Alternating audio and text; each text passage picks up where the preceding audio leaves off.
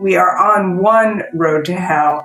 We got on it inadvertently. It turned out to be an unfortunate side effect of industrialization and you know burning fossil fuels. We didn't intend that. Now we would be intentionally choosing this road, which we know um, is filled with risk. Today I talk with Elizabeth Kolbert about the possibilities and perils of geoengineering in the fight against climate change and the promise of community pioneers in the green transition. Welcome to Planet A, a podcast on climate change. My name is Dan Jørgensen. I am Minister of Climate, Energy and Utilities in Denmark. In a series of conversations, I ask some of the world's leading experts, policymakers, and activists how to stem climate change we, the human species, are confronting a planetary emergency. For more than 30 years, the science has been crystal clear. The reason I believe we need to act now is because the facts are staring us in the face. The time to answer humankind's greatest challenge is now. L'accord de Paris pour le climat est accepté. So this gives us the best possible shot to save the one planet we've got. There is no plan B because we do not have planet B. You're listening to Planet A, a podcast on climate change and what to do about it. Today I am speaking with Pulitzer winning writer Elizabeth Kolbert. Kolbert is a seasoned journalist. Since the 1980s, she's written for New York Times and the New Yorker magazine. Kolbert first achieved international prominence when her best selling book, the Sixth Extinction An Unnatural History, was awarded the Pulitzer Prize in 2014. The British newspaper The Guardian called the book the best non fiction book ever to have been written. Just a few months ago, she published her latest book, Under a White Sky The Nature of the Future. The book looks at geoengineering, which is the term for deliberate, large scale interventions into Earth's natural systems to stem climate change. Kolbert's book explores how solving one problem with geoengineering can lead to new problems and asks the question whether the remedy makes us worse off than the melody itself. Hello! Hi there. Pleased to meet you. Likewise, very nice to meet you. And thank you for doing this. It's a little bit of a reverse situation that it's the politician uh, interviewing the journalists. I know. But uh, I'm I'm so pleased that you have the time for this. Should we get uh, started? Yeah. Okay, great. So, in your book, The Sixth Extinction, uh, you describe the previous five mass extinction events in, in the Earth's history and claim that we might be on a way to, to a sixth. Can you can you elaborate on, on that argument? Well, mass extinctions are are just defined as mom- moments in time and moments in this context can be very long periods of time in a human timescale, but on a geological timescale, they're very short, so they could be tens of thousands of years, uh, even hundreds of thousands of years, when for reasons that we sometimes feel we can pinpoint after the fact and sometimes you know don't mm. when the biodiversity of the world plunges for some reason and right now, what we have by sort of universal agreement are very high extinction rates, much higher than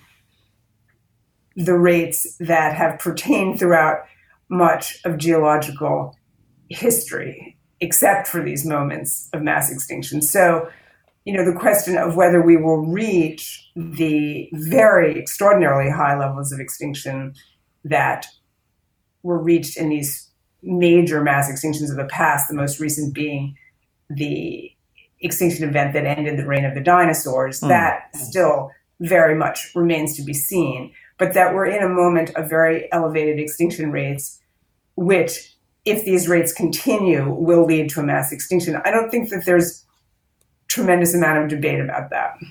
And of course, what would be different with this potential mass extinction compared to the other five is that this one would be caused primarily by by the human beings and our behavior.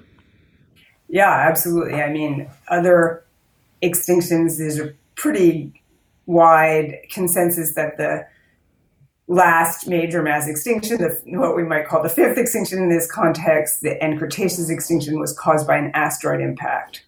Uh, and if you go farther back in the geological record, the, the biggest extinction of all time is what's called the end Permian extinction. That was about 250 million years ago. And that, once again, there's a sort of emerging consensus that that was caused by a very, very severe episode of, of carbon emissions. Mm. Uh, so it's a very, um, it's a pretty strong warning signal uh, that we should not be throwing so much carbon into the into the atmosphere. Now, in in that particular period, you know, a, a tremendous amount of carbon seems to have been released.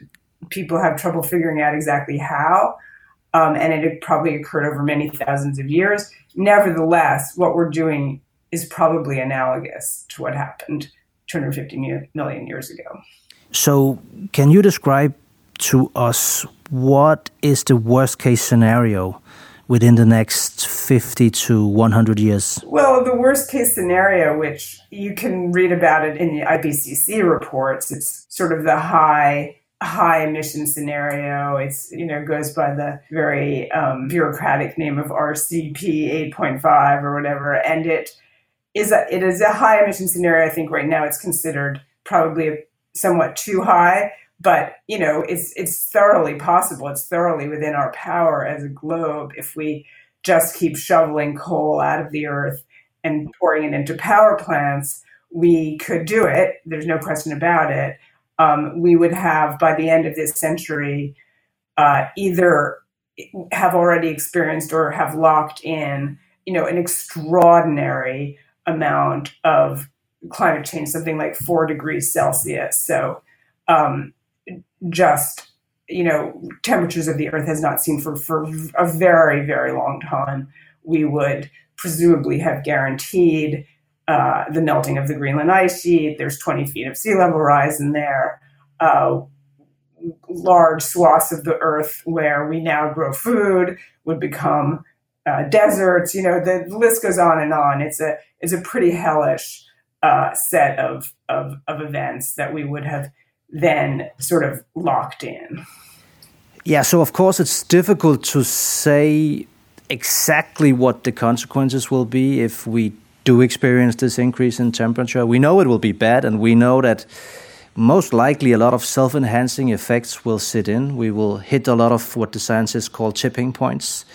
Now, you have in your book written about uh, some of these dynamics. Uh, one that I found very interesting and frightening was the dynamics of our oceans and climate change. Can you can you talk a little bit about that? Yeah, I mean the oceans are hugely important in climate change. We we are land-based creatures, so we tend to, you know, overlook them. But the oceans are absorbing, you know, most of the heat that uh, is being trapped by our greenhouse gas emissions. Um, so the oceans are warming you know, by ocean standards really, really fast. And that is, you know, wreaking havoc already. A lot of species are on the move. Fisheries are in flux because, you know, no one knows where fish are going to show up. Um, coral reefs do not like this warming water at all. We're seeing tremendous mortality on like the Great Barrier Reef, which is the world's largest reef, um, and other smaller reefs. And the other thing that's happening, which is sometimes called global warming's equally evil twin, is that we're changing the chemistry of the oceans because um, CO2, when it dissolves in water, forms an acid. You know, it's it's a weak acid, and we, we drink it all the time. When we drink, you know, club soda or Coke, but it's an acid. So we're changing the we're actually changing the chemistry of the oceans. And some scientists would argue that that's really, you know, perhaps the most dangerous thing that we're doing because the oceans are pretty stable places and so uh, have been over historical time. And if you look at if you do look at the geological record that you see these episodes of ocean acidification have been associated with mass extinctions with some of the worst chapters in the history of life Yeah, well, it's it's it's it's frightening uh, perspectives if we if we don't manage to prevent it, of course. Now, in your your latest book, uh, Under White Sky, you describe some of the possible solutions. Uh, many of them uh, falls under the category geoengineering. Uh, can can you explain to us uh, what that term actually means? Well, geoengineering it means a lot of different things to different people. In the context of my of the of the book, I really focus on one form of geoengineering, which is um, called solar geoengineering, where you would actually take steps to put some reflective material into the stratosphere that would bounce sunlight back to space, that would have it sort of a counteract the effects of having poured, or some of the effects of having poured a lot of carbon dioxide into the atmosphere. And this is considered kind of, you know, a very desperate uh, move. We would actually, you know, literally be dimming the amount of, you know, reducing the amount of direct sunlight hitting the earth. Um, but it's something that's getting more and more attention as we fail, the longer we fail to cut our emissions, uh, the, the more I think you're going to be hearing about the prospect of geoengineering. So basically, the idea is that we humans have polluted the atmosphere with CO2 emissions. Now we want to try and change that. And there are different ways of doing that. One extreme way could be to release sulfate into the atmosphere to block the sunlight. This might reduce the global heating temporarily and thereby save us some time. But it would also turn the sky white. White, whiter, whiter. I should, I I should be honest and say white would probably be hard to, to achieve. Yeah. Most people would probably say that it sounds a bit crazy, but your point is that although it sounds like science fiction, it will probably be possible in a near future with geoengineering. And that, of course, raises a more ethical question should we try and use these tools and intervene if it's possible? You know, the dangers are, the risks are extremely high. I mean, the idea would be under a best case scenario, let's put it that way, that you decide, the world decides to do geoengineering, that even that, you know, phrase has a lot in it because we don't really have a mechanism for reaching a global decision on something like this. Um, so then that raises the prospect that some country or group of countries decides to do it and sort of um, impose it on the rest of the world, and that's that's eminently possible if the countries are are powerful enough. Um, so that is one question: just how would you ever make that decision? But you know, then the question of as many people have pointed out, we don't have a planet to experiment on. We only have one planet. Now, we are experimenting on it right now by dumping so much CO2 into the atmosphere without having, you know, really thought through the consequences of that. But if you then try to counteract some or all of that warming with cooling, with, you know, reflective particles, you know, you're not necessarily getting a climate that is, you know, the same. You're getting potentially some very weird climate that's warmed and cooled and and the only thing we're going to be able to do is try to model that with a computer uh, to figure out what the actual impacts will be. But there could be severe you know regional impacts changes in regional weather patterns that the models don't you know pick up. I mean there are all sorts of potential uh, problems here.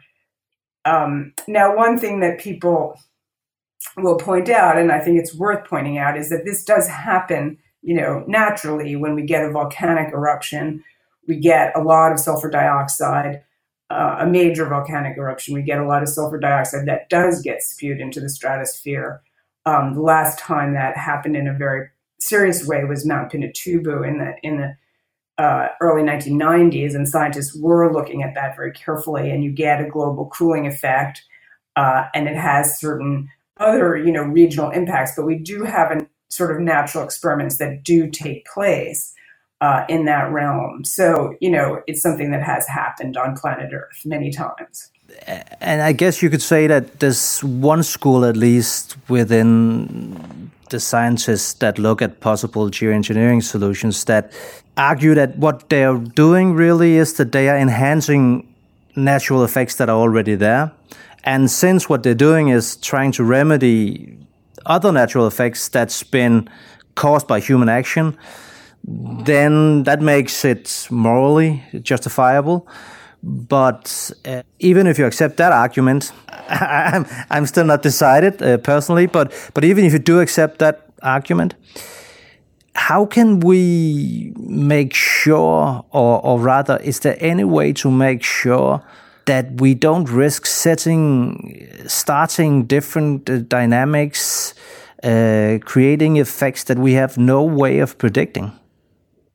Well, I don't think that there's any way that we can avoid certain, you know, very profound risks. Now, one point that you know I I guess I would make in the scientists looking and into this, and believe me, I'm not advocating you know geoengineering. It it you know as one person I quote in the book points out, it's it's basically a broad you know highway to hell. Um, but the question is you have to say compared to what, right? So Com- compared to another highway to hell. exactly. yeah. If we have two highways, you know, to hell that diverge, you know, in a yellow wood, uh, to quote the famous Robert Frost poem, you know, which which one do you take? And I think that the one the point that you you were making before is a very important one. We, you know, we we are on one road to hell we got on it inadvertently. It turned out to be an unfortunate side effect of industrialization and you know burning fossil fuels. We didn't intend that. Um, now we would be intentionally choosing this road, which we know, which we know um, is filled with risk. Uh, we would have to weigh the ethics and the risks potentially differently. Um, I'm not sure we're equipped to do that. Uh, but that it raises, let's just say, many, many both, you know, the questions are across the board geopolitical, ethical, scientific. None of them have been answered yet. And many of them, you know, cannot be fully answered until you actually did it, which is obviously not a situation you, you, you choose if you could choose. I know from reading your book that, that you would agree that there's also it's very different implications which technology we're talking about. I mean, one thing is to release gigantic amounts of sulfate into the atmosphere, even changing the the color of the sky. Uh, another thing is using uh, technologies that we've actually been using for 100 years, which is uh, carbon capture and, and storage, which has been used in submarines and space aircraft vehicles uh, for decades. We know how to do it. Now, if we scale it up, we can then take some of the carbon out of the atmosphere, either from a production facility or direct air capture, and put it into the ground. And if we do that, that is actually a, a sort of uh, geoengineering, but it's much less uh, connected to risks, I would argue. And we can do it uh, with a pace that actually makes sense. We can, within decades, really make a difference with this technology. Would would would you agree to that? Well, those the carbon removal technologies, you know, have been grouped under geoengineering often. I think that the two are now being separated because, as as you're suggesting, they do uh, raise pretty different questions. Um, you know, getting carbon out of putting carbon if you put carbon out of the air and you take it out uh, you know, if you get those things to equal out, then you, you should be having, you know, minimal climatic impacts. I think that the problem, you know, the problem with carbon removal is yes, we know how to do it, but the question is doing it at scale, right? Doing anything at scale. If we wanted to do it at the scale of the CO2 that we're putting up, I mean, if we really wanted to get rid of all, you know, just put up CO2, take it out, then the size of the infrastructure would have to be the same size as the size of our fossil fuel infrastructure, which is, you know, enormous. And and and so I don't think anyone would argue that that is particularly realistic. You you could argue. I think the argument, uh, you know, is okay, we need to radically reduce our CO2 emissions. There are some activities it's extremely difficult. For example, you know, making concrete just as a result of the chemistry of the reactions produces CO2. So could we use carbon removal to counteract, you know, those activities which is very very difficult to eliminate the CO2 from. And I think that is potentially viable and and and useful, but to, to just travel down the you know the road as we are talking about the road that we're on now and say oh well we're just going to you know put it up there and take it out. That i don't think is very realistic. No no me neither. There are two reasons why it makes sense to develop ccs or ccu firstly there are some types of fossil fuels that will be very difficult to get rid of in the narrow time frame that we have left. So until that happens, it is preferable to capture and, and store the carbon. Secondly, if you listen to the IPCC, uh, and I, I, think broadly uh, the scientific community, they will tell you that uh, we need uh, negative emissions to stem uh, global warming. And one of the ways to, to get that is by combining CCS with the burning of biological waste, for instance. If we do that, then we will actually take carbon out of the atmosphere. Yes, I think that's an extremely important point that we've already, you know, a lot of the talk about reaching climate, you know, not going above 1.5 degrees, which, you know, to be honest, we already basically are at or two degrees, which reduced, we could still hit in theory, we could still keep average global temperatures from rising more than two degrees C uh, if we really, really put our minds to it. But most of those scenarios in the IPCC reports, now we can talk about how the IPCC does its scenarios, that's a whole other issue, but they include negative emissions, and some of them include a lot of negative so, what what are some of the techniques out there that's being discussed that that worry you the most for for negative emissions? Yeah, or for geoengineering in in general. Well, I mean, every one of these techniques, when you actually you know look at it, they they sound you know they can sound very um, you know benign like you know there are people advocating well let's just let's just plant a lot of trees and trees soak up a lot of co2 as they grow. Um, they they give it up when they die or burn but um, but if you but it sounds you know it sounds great. Let's just, let's just plant a lot of trees. You know there's a lot of parts of the world that have been deforested. Let's just plant a lot of trees. But even that which is you know certainly a good idea but even that has to be looked at pretty carefully because you know the question is where are you where are you going to plant all these trees? Whose land is that? You know, um, are you taking are you going to take land out of agricultural production? Uh, so that raises you know that that's the most sort of benign view of carbon removal, but even that raises questions. And then if you get to something like you were talking about, like you know, bioenergy with cap- carbon capture and storage, which has become known as BECCS, you know, once again, that sounds good. Like, okay, we could use waste products or we could grow trees specifically for use in these um, BECCS plants. But it, it also raises a lot of questions. For example, right now, there's a big fight about, you know, the European Union counting bioenergy basically as carbon neutral, which has led to people in the US would say a lot of deforestation in the southeastern US, so that if you're actually, you know, cutting down trees to burn them, in the short to medium term, you are increasing carbon emissions. I don't think there's any doubt about that. So how you do the accounting for all these things really matters, and it, they can have tremendous, you know, repercussions across the globe that you didn't anticipate. And if we don't find ways of dealing with it, this, then we we risk that something we are actually doing to save the climate will have the opposite effect. So, so I, I totally agree with you on on that.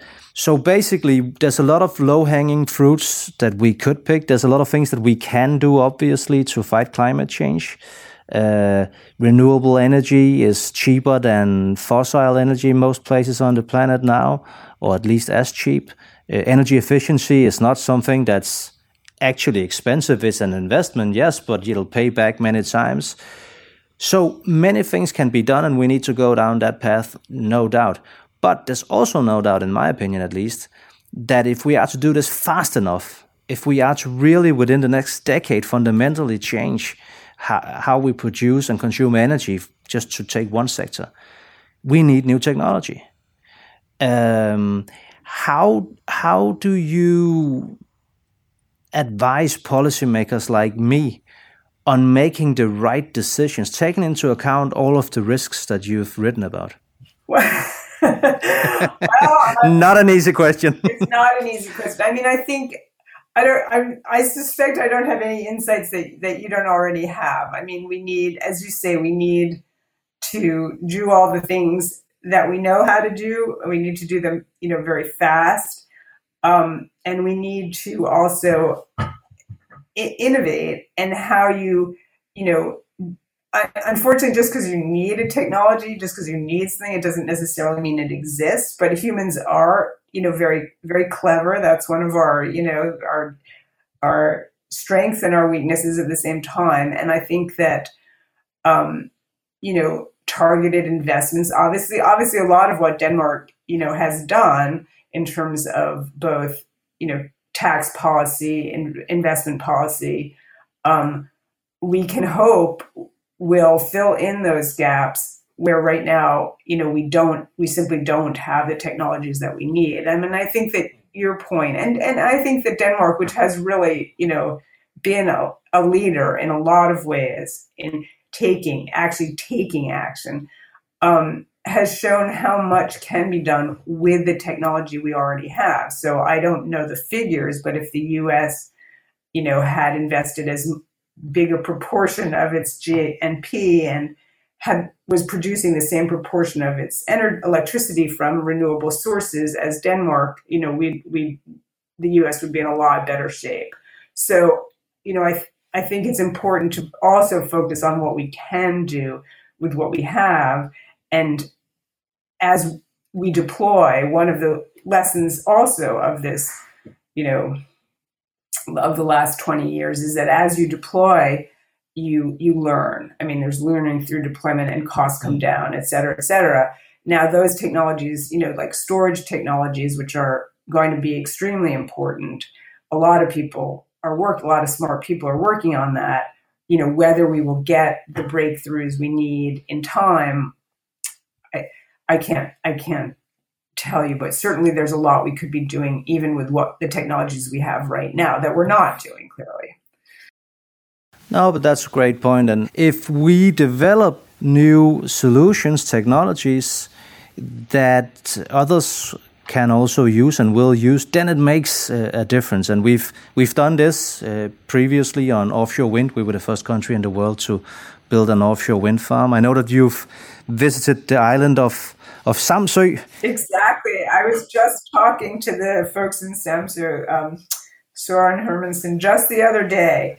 Ah, oh, that's great. Yeah. So I have a lot of um, a lot of admiration. I mean, that was a case where you know, something citizens really took into their own hands, uh, proving that something could be done. And it's a very inspiring example, I think, for the world. And sadly, but but sadly, I should say, but sadly, I think it um, it hasn't been replicated in too many places, and it, it could be, uh, but it takes a lot of work. And and I I I'm sad about that because I went to Samsø like you know 12 years ago and i still think it would be hard to find another community that has uh, replicated that well maybe i should just clarify for the listeners that samsø is an example of a danish island that has been uh, pioneering the green transition. In 1997 samsø won a national competition and became denmark's renewable energy island. Over the course of the following 10 years from 1997 to 2017 the island of Samsø transformed its energy supply to become self sufficient through the use of renewable energy, and they are now heading towards phasing out the use of fossil fuels altogether by 2030. Yeah. So basically, when TV crews from all over the planet uh, visit the island to make the story. What they always want to film is, of course, the wind turbines. But Soren, that you mentioned, who is the director of the Energy Center, he always takes the camera crew to visit a farmer and sit in his kitchen and have a cup of coffee because that's where the real decision is made. That's what makes the difference. That it's something that's been created bottom up. Yeah. And that, of course, then leads me to, to ask you a, a, a very difficult question, but it's it's about the paradox that if we want real change that really matters, like we have on Samsø, and I would also uh, argue uh, in, in, in Denmark as a whole, you need it to basically come from the bottom up. That, that's probably the most ideal way. But what we've been talking about in this last 30 minutes are huge, massive, big scale solutions where we as countries, maybe even as a planet, all countries on this planet combined try and change the whole constitution of our atmosphere. You see what I'm saying? It, it's a how how do how do we make this work? I, it's it's a really really tough one. I mean, if if solving or dealing with climate change were were easy, I, I do think we would have done it. And it also gets back to, you know, it gets back to the you know, just incredibly profound questions about our whole economic structure and also geopolitics. There's a lot. There are a lot of countries, entire countries. I mean, Denmark. You could argue. I don't know what your exactly what your situation is, but I don't think you have a lot of fossil fuels. Um, and so, in some sense, you're you're fortunate that you didn't have. No one had great economic interest in perpetuating fossil fuel use. In the US, in Saudi Arabia, in Russia, there are a lot of fossil fuels and a lot of people whose livelihoods uh, depend on you know pulling them out of the ground and putting and stripping them off and that that those geopolitics are really hard um, the question of whether the developing world can develop without taking the same path that Europe and the US took and China took to become industrial powers. All of these questions are unfortunately, in my mind, very open questions. We don't know the answers to them. Um, and the best we can do, you know, what we have to do is try and act on the belief that this is possible and act to prove that it is possible um, but the answer is going to remain unknown, you know, sort of in, until we do it. How's that? And and that is once again why I give Samsø a lot of credit for having said, okay, is this possible? Let's find out. Let's let's try it. And and and that I, I admire that. Well, I, I definitely also admire it, and I I think you are pointing to one of the main challenges that we that we face, which is how do we make sure that this is a, a just transition, a people centered transition? Uh, we, we do actually have uh, a substantial oil and gas production in, in Denmark, but we have. Okay, I'm sorry. No, I'm sorry. But don't don't don't be. But we have actually just decided uh, a few months ago that we uh, want to put an end to the extraction of oil and gas in 2050, and we stop all licensing, all new licensing rounds from now this is obviously it's not an easy decision to be honest with you because you know this is this is North Sea oil. Yeah, and the reason it's not easy is be exactly because of the the problems that you mentioned. Uh, we have thousands of people uh, employed in this sector.